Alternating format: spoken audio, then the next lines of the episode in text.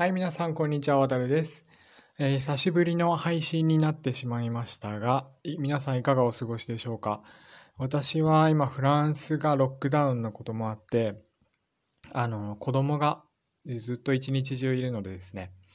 えー、こういった音声配信っていうのも、なかなか、えー、外出中にしか、えー、撮れなくてですね、今、あの、妻と子供が外出してるので、その合間を縫って、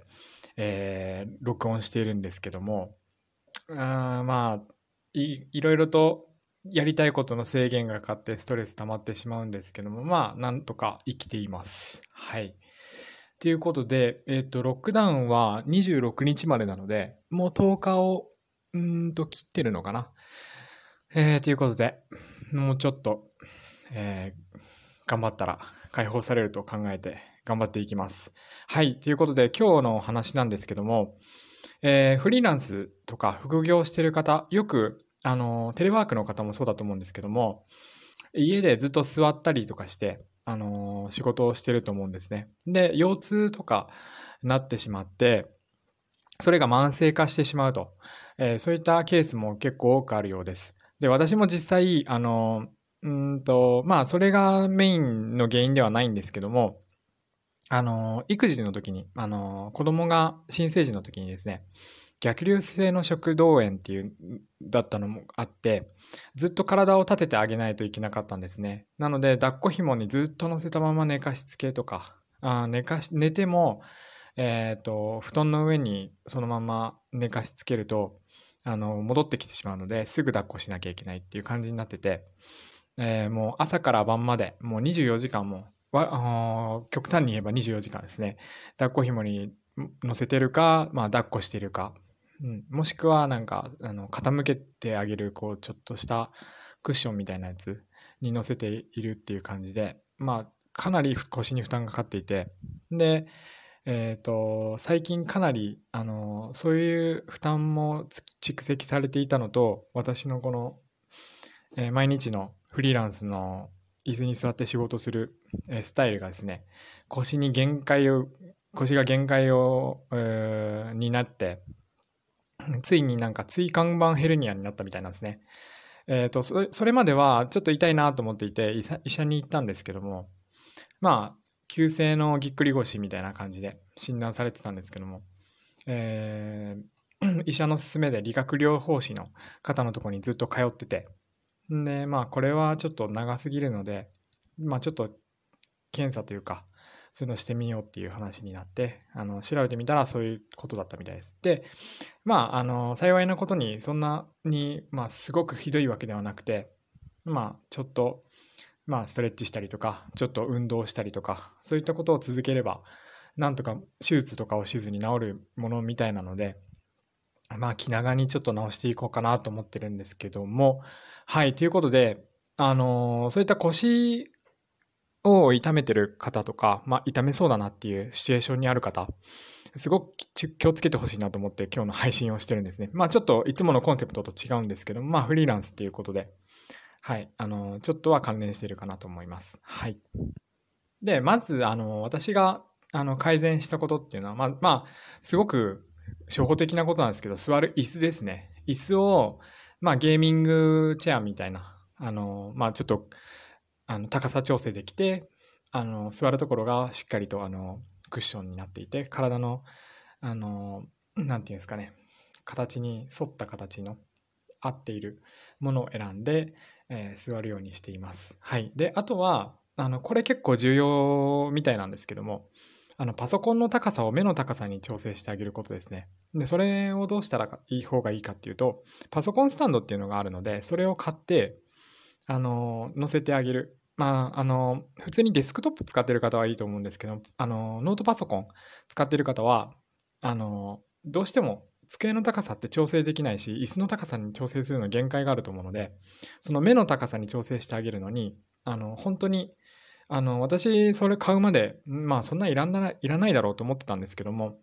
あの、パソコンの、パソコンスタンドですね。ノートパソコンのスタンドを買って、まあ、それで高さ調整して、すると、あの、かなり、あの、腰が伸びますし、あの、首も、あの、しっかりまっすぐ伸びますので、あの、かなり、あの、腰が痛い状態でも、まあ、あの、負担が少ないかなっていうふうに実感しています。あとは、あの、そのパソコンスタンド、ノートパソコンをパソコンスタンドに載せることによって、あの、キーボードが上になっちゃうじゃないですか。なので、あの、手が変な形でキーボードを打たなきゃいけなくなるんですけども、それを改善するために、Bluetooth のキーボードっていうのも買いました。はい。で、あのそれと合わせてマウスも、まあ、合わせて買ったんですけども、それを、あの買っておくことで、あの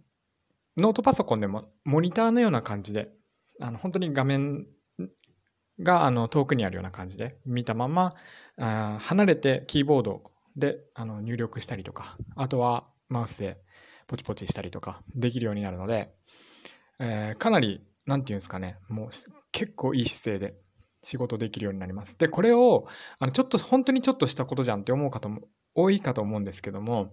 これを365日まあちょっとそれは言い過ぎですねまあ週何日か休むので、そんなにいかないと思うんですけども、まあ、毎日続けることじゃないですか。なので、それを、あのー、悪い姿勢で続けるっていう風にすると、まあ、絶対年取っていったりとか、まあ、年齢重ねるごとに、絶対ガタが来るので、でまあ、現に私も、あのー、来ていました。で、あのー、これ不思議なことに、あの、レントゲン撮ったんですね。レントゲン撮っても、あの、骨の形とか、その状態っていうのは、なんか、年齢の割に10歳ぐらい若くて、すごく綺麗な形をしていたらしいんですね。ただ、その、あの、本当に一部の部分だけ、そこだけにダメージが大きくて、で、それで、あの、今の状態になっていると。そういった感じになっています。なので、お勧めされて、まあ、そういったこともしてるんですね。で、あの、あとは、まあ、あの、人間の集中力って15分ぐらいしか持たないって言われてるじゃないですか。なので、その15分間隔で5分程度、まあそんなに時間取れないっていう方は、まあ数分でもいいんですけども、15分ごとに、あの、ストレッチの時間を作る。もしくは、まあそんなこまめに取れないっていう方は、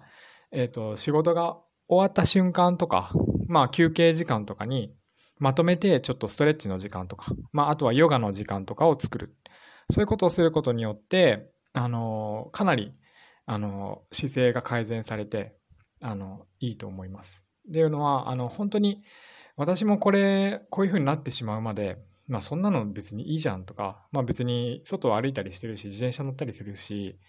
まあ普通に生活してたら体を動かすし、別にストレッチとかいいんじゃないって思ってたんですけども、まあ実際やってみて続けてみると、本当に自分の体が変化していくのがわかるんですね。でそれほどダメージがえー、あったっていうことを実感しているので、うん、皆さんにもそういうなんか悲惨な体験をされたしてほしくないなって思っていて本当になんか椎間板ヘルニアみたいになるとあの腰が痛いだけじゃなくてその腰の痛みが足の神経まで行って足が痛くなるんですねこれ足が痛くなるのって椎間板ヘルニアの結構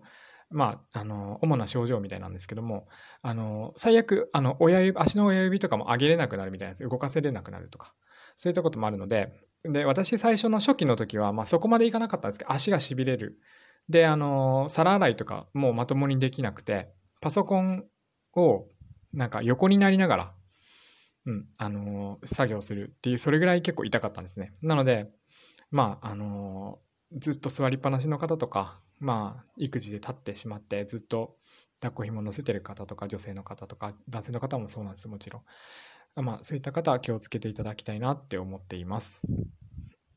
で、あとは、あの、パソコンのそのスタンドを買うの場所がもちめんどくさいなって思う方は、あの、モニター、もうそのまま大きいモニターですね、テレビみたいな形の大きいモニターが売ってるので、それを買ってもらって、ノートパソコンにつなぐことで、あの、新しいパソコン買わなくても、大きい画面で作業することできるので、あの、パソコンモニターみたいな風に検索すると出てくるから、そのものを買って、